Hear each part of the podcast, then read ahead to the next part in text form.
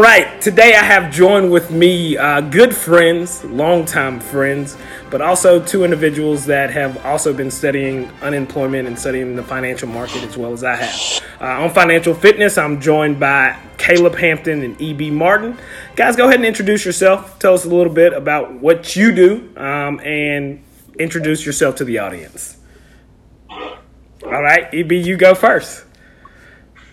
Uh, my name is E.B. Martin. I'm based in Scottsdale, Arizona, and I work for First Horizon Bank in their franchise finance division as a credit analyst. Um, so I've seen a lot of the SBA PPP loan um, conversation and process come through, and you know, recently seen a lot of economic statistics and um, measures to kind of determine where we are in the economy and where we're going. Lovely, lovely. And Mr. Hampton. What's going on, guys? My name is Caleb Hampton. I am based out of Jackson, Mississippi. I work for Stryker. I am a medical sales rep in the CMF division for Stryker.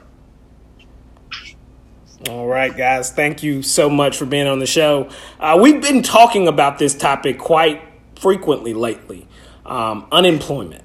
Now, the perspective that we look at it isn't from the same deal as one would think, where no one has a job. Caleb, I think it was you that kind of sent the perspective of the different versions of unemployment.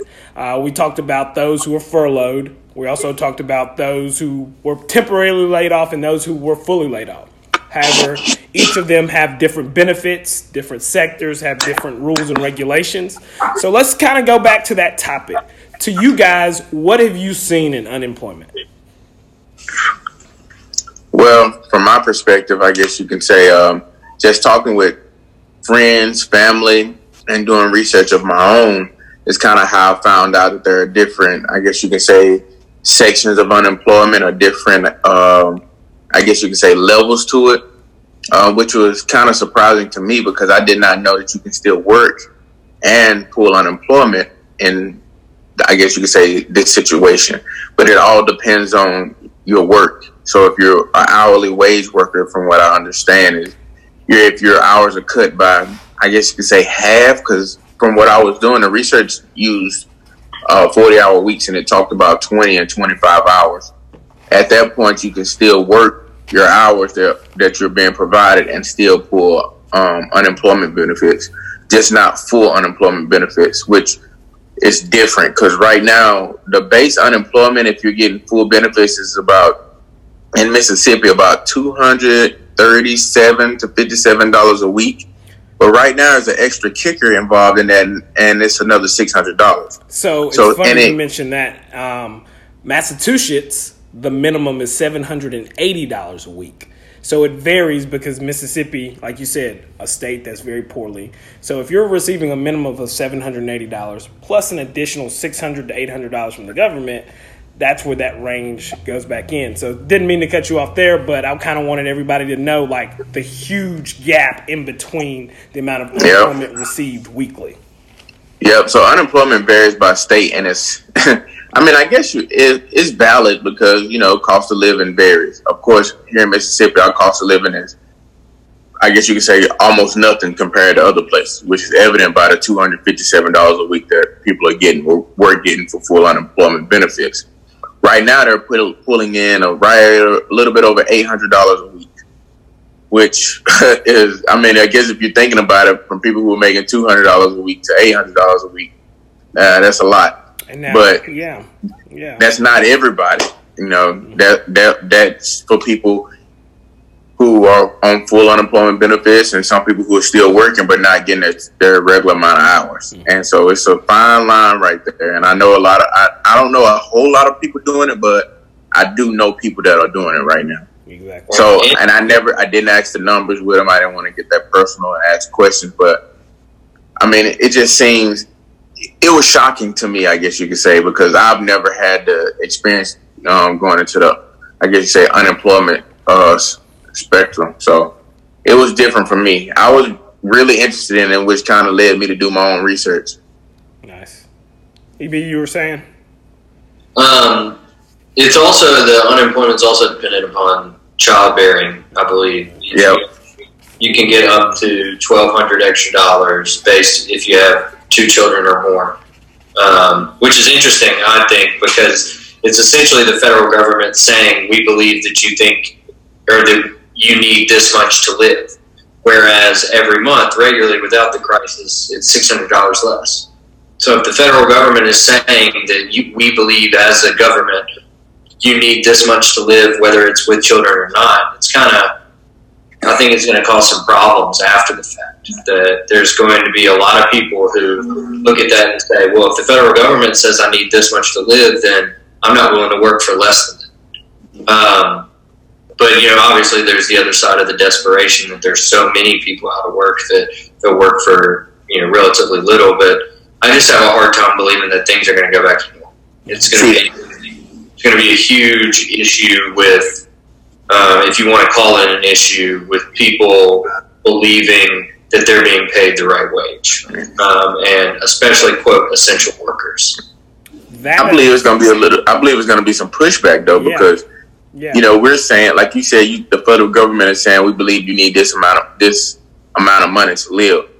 Well, are they actually saying that we believe you need this amount of money to live, or they're actually just trying to stimulate the, uh, the economy again? It, is it their way of just pushing pushing money back into you know pushing money back into the government or back into the economy economy to keep it running, or they're actually saying, hey, we truly believe you need this amount of money to to survive? Because, like you said, that's going to make the conversation a lot more interesting. Okay, so yeah. take it from this point, and EB, I like how you brought in. All right, so we talk about before the crisis or before coronavirus. We talk about unemployment then. How how do you measure the same amount of aspects of living, um, childbearing, uh, the 26 week pay period that is divided over the quarters, each quarter of how much you are expected to earn. Kind of go into, all right, before this, making unemployment wasn't as beneficial because I control my hours.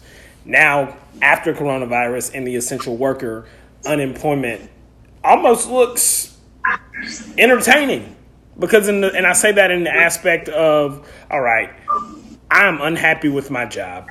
Unemployment right now can take me over or get me close to at least a number if I maintain and budget well, where I was not making more at my job, but I'm doing what I want to do. I'm potentially starting a business. I'm potentially doing things on the side. Kind of go into detail what that could look like, what it looked like prior, and what it looks like now and moving forward. Well, I mean, you're bringing up a couple different things. First, you know, one point is a lot of the Republicans have recently been talking about, well, if you continue with these unemployment benefits, will people actually want to go back to work? Mm-hmm.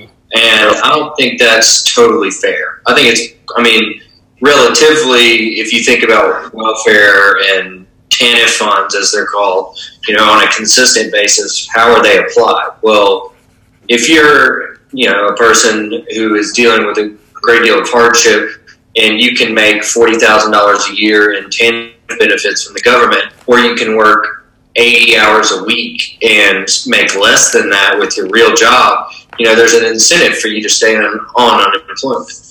And I think that's what a lot of um, Republicans are worried about is that by increasing all of these unemployment benefits will cause people to become dependent upon the government rather than working. But I think that's a really cynical viewpoint that people won't have any desire. You know, people don't just work 100% because it's money. I mean, granted, let's be honest, that's the majority of the reason we work.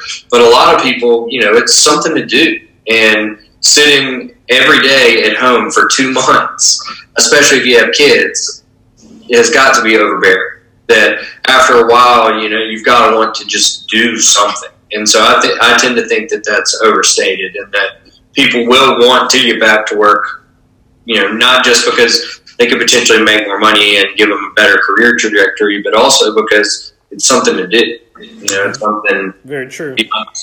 Well, if you think about it, if you think about it from that standpoint, from a numbers game, even before they act, they were given, uh, I guess you could say, the extra benefits for unemployment if you were on um, unemployment and pulling, I guess you say, SNAP benefits, which is food stamps, uh, you know, assisted living, all of those different things.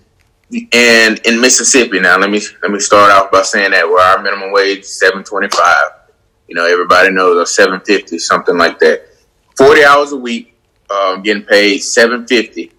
You work forty hours a week, fifty two weeks out the year. You make it's not much, but it's right under what you will be what your full benefits would be if you were getting unemployment for the entire year.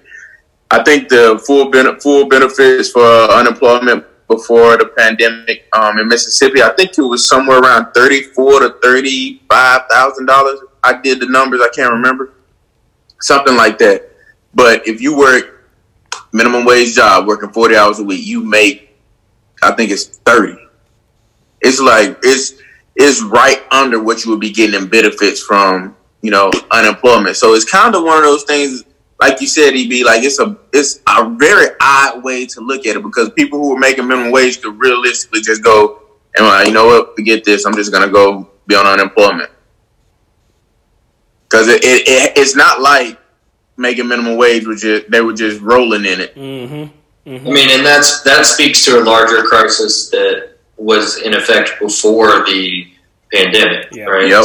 The, the fact that our labor market the wages were not rising fast enough to actually meet the needs of the everyday individual. Mm-hmm. Um, and you know, there's plenty of people that have criticized that for years. I mean, Bernie Sanders is the first one that comes to mind. I mean, that guy's criticized the minimum wage for years. Um, you know, Elizabeth Warren. I mean, mostly you see on the Democratic side, Yeah. but it's also just so much understanding who in the economy is benefiting at the moment. And as we uh, we've spoken about this before, but people in white collar jobs are not struggling at the moment. Um, it's I think Caleb, it was you that was telling us the other day that forty percent of quote low wage workers have been laid off. Right, Yep. the thirty-three and a half million people in the United States that don't have a job right now. Forty percent of them are the most vulnerable, mm-hmm. and that's a problem. You know, regardless of whether or not it's a problem, you think it's a problem economically. It's a, definitely a problem humanitarian. Yeah. You know, from a humanitarian perspective, how are how are those types of people that are not as fortunate as you know the people speaking on this podcast? How are they going to be able to make it? You know, and I think that's that's going to cause a lot of waves throughout the economy and the labor force over the next several years. It looked like a very skewed number, um, especially because when we talked about it, we talked about it from the worst side because being from Mississippi, all three of us, that's usually what we see. But Caleb, you mentioned the 27 million that are um, laid off and still have benefits. Uh, the benefit factor of health benefits, insurance, things like that, being able to go into cost and detail. A lot of those people that still have those are now searching for jobs or looking for jobs. But I think it's important if you can last through those benefits, if 30 days, if you're not a sickly person, then it's okay not to have insurance. But how ri- how big of a risk is somebody taking not being on insurance?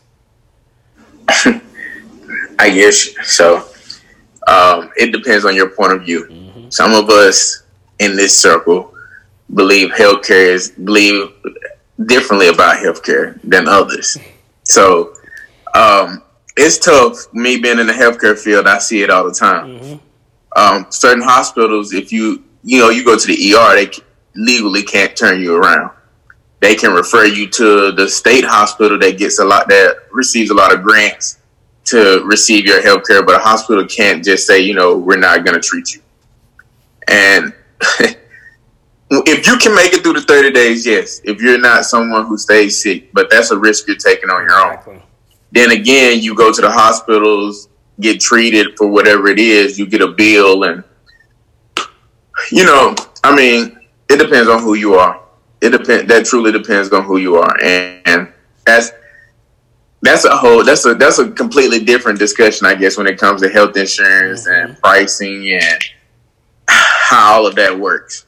But it's tough on some of those people who have kids, who have families, um, that people are in. I guess you could say the the um, I guess what what was the term they were using the the high concentrated areas of the coronavirus or COVID nineteen.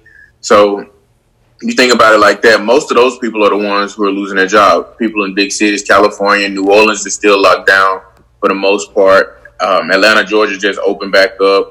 New York, they were. I, I read a stat the other day that said thirteen percent or something like that of New Yorkers moved left New York to go stay with family and friends in other states.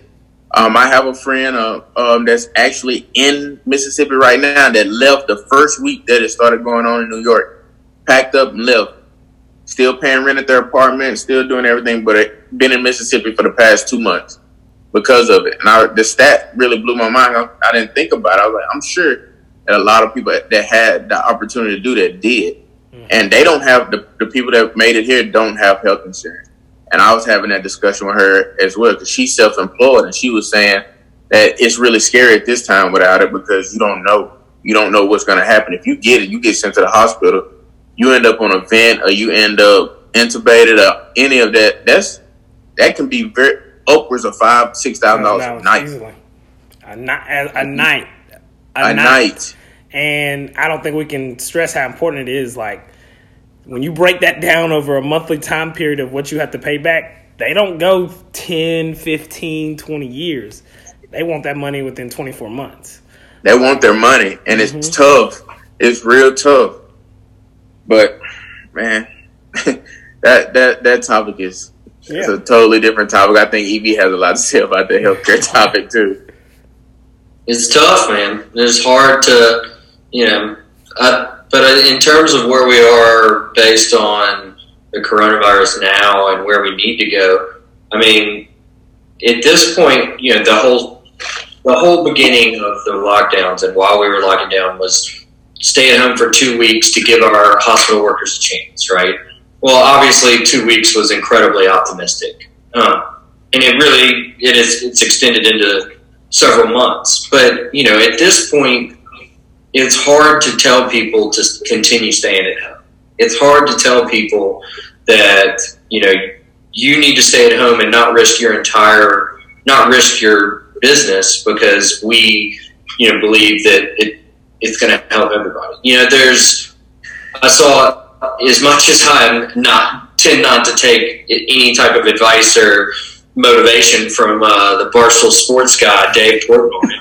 I mean, uh, you know, he did have a point the other day where he said he was like, "Look, you know, if you build a business for twenty to thirty years and you've worked your tail off, and you get to the point where okay, I have to either shut down and lose my business or risk it for me and my employees, what would you do?" And I think that's a fair question. I don't necessarily think it's an easy answer, and I think everybody has different answers to that question, but it's hard to imagine at this point that we should continue staying in such a continued phase of lockdown because at some point we're going to lose a huge amount of not just our economy but our livelihood.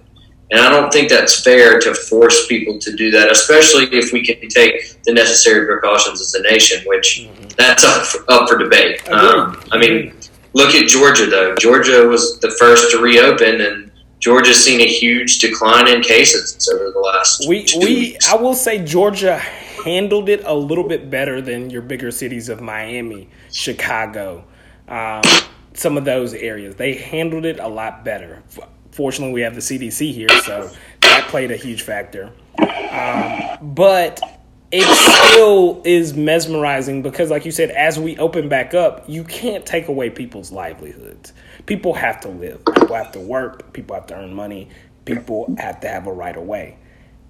And like you said, back to the social distancing, the quarantining at home. If you know you felt sick, like it gave them a chance. I don't want to talk about the next wave or what's going to happen in the future, but I want to talk about also how this is shifting the work culture. So, although unemployment is super important and we're still discussing the numbers, the work culture is also being influenced at this time as well. Um, so, what are you guys' thoughts on that? Man, from my perspective, going in having contracts with hospitals, going in and out every day, um, it's definitely shifting the work culture. Especially for me as a, a sales rep, they're limiting our time in the hospitals. They're limiting how many reps, period, in the hospitals. They're limiting what hospitals who you can cannot go to, you can cannot see. Um, it's altering the entire, I guess you could say, our entire business. But one thing that really stood out to me last week, and I told you guys this, um, some of the hospitals lost money. We went through a three, four week phase where they hospitals cut out essential cases. So if you're talking about a state funded hospital, sees a lot of grants. They most of the time is people who don't have insurance that they're seeing and they're coming in and out of the hospitals. You don't do those. Don't you do those? You don't perform those non-essential surgeries. Your hospital loses money. That's how they fund. They were saying that the hospital was over 650 case, uh, over 600 cases behind at the three week mark. They just started doing non-essential surgeries last week, and I told you guys that the hospital was still talking about uh, saying how they were a hundred something million dollars in a hole and, and debating whether or not they needed to, I guess you could say, lay off some essential workers within the hospital. So it's clear that it's the work culture as far as I guess you say the healthcare field is being drastically changed because the fact that two weeks ago they were paying nurses to travel to bigger states to work. Right here in Mississippi, they talking about possibly laying some off, not being able to pay them, not being able to keep the hospital open. It's it's a big deal. Wow. And so it's a little it's a little scary when you think about it from that aspect because I'm sure I'm sure that's not happening and other, uh, not happening at this hospital. You know, it's not an isolated event. I'm sure it's happening at other hospitals where people are saying, "Man, we're in the hole too." Like this this is hurting us. Like, and I think that goes so, back to EB's point: working or doing a business or doing a job of for twenty to thirty years, and it just shows you how finely some of these companies are run. Month to month, they can survive with consistent transactions, consistent growth, and you know, even if they have a down month and they have a loss of quarterly profits, they have loss of income, whatever it may cause, they can still make it up in a certain season. Now you've got individuals impacted, businesses impacted. It just shows you how things really were ran. And now, as you see it in the hospital, you see it in the healthcare field, something that people said would never go away. I think this just all ties into the culture that we weren't prepared for a situation like this. They're bringing in, they're bringing in, I guess you could say, the non-essential surgeries that we are just talking about. You said all of that Last week alone in one hospital, they brought, they had 40 cases on the board that were non essential cases that they had to cancel. 40. Because they came in and got tested. And a 48 hour waiting period. Came in and got tested. Boom. Tested positive. You can't have the surgery. Go home. We'll talk, we'll talk about it again in two weeks. Think about that. So they coming, they bringing people in, performing tests, pre-oping them, and everything. At the last minute, they're having to send them home. Right. And I can tell you as well, just based on SBA, you know, the PPP program, a whole lot of the businesses that received those funds were private healthcare facilities. You know, people who had private practices. Because I mean, if you were, or if, let's say you're a dentist, you're not, you haven't been working for long because think, I mean, the number one way that we know that the virus is transmitted is through you know air particles from your mouth, right? You know, straight from your from your mouth or your breathing, and so they haven't had any chance to do anything. And you know, having worked with uh, in restaurant lending, you know, I've seen, for instance, I saw a statistic last week that in Mississippi alone, there were $3.2 billion of SBA PPP loans going through Mississippi banks. It made, made up for 85% of the entire labor force in Mississippi, right? 85% of the labor force in Mississippi was covered by those loans. And those things are not going to continue happening. We can't do that for the government just can't continue borrowing like that. Granted, we can go into all t- kinds of fiscal policy and monetary policy and what that means, but you know, it, just in terms of an economic perspective and economic structure, that can't continue happening. And from um, yeah, from the SBA side and the PPP side, like the PPP side, some of that money is forgivable depending on um, what you re- what you show as return, uh, any type of debt, yeah. leasing, things like that, interest payments. But on the SBA side, that's a long term loan. Right. And I I think like what you said, it's it's appropriate. Um, it's very appropriate. Eighty five percent of Mississippi's labor force and that doesn't even talk about like we said we, we, we talk about mississippi because that's what we know and we know about the impact and just if it's 85% mississippi think about the other individual states that are really getting hit hard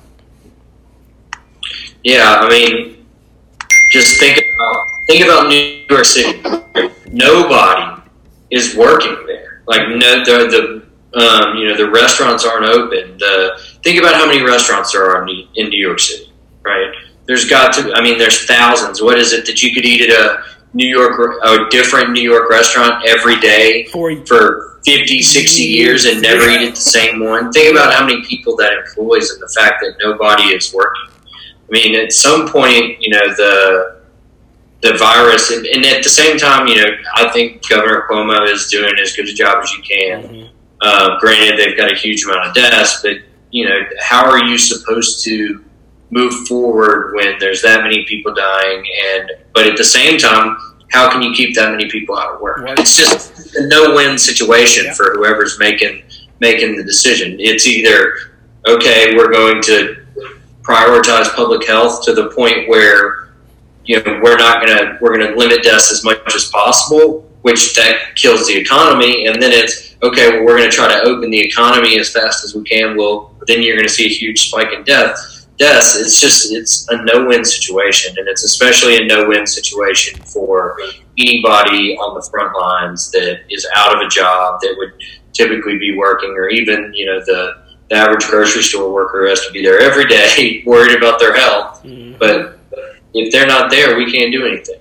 Very true. And it's it's just it's not just like you said, the grocery store. It's it's the meat industry. It's the industries in the warehouse where things tend to cause the most infection, uh, where germs and disease and things like that can spread a lot faster. It it is something to definitely consider, um, and you guys have really been really influential with this as well. So I definitely appreciate you guys uh, talking about that. Thank you guys so much for tuning in and listening all the way through the segment. Guys, we had a really great time, some really great information. Thanks for tuning in and taking a listen. This is Financial Fitness on the Old Fashioned Health Network show. We see you guys next week.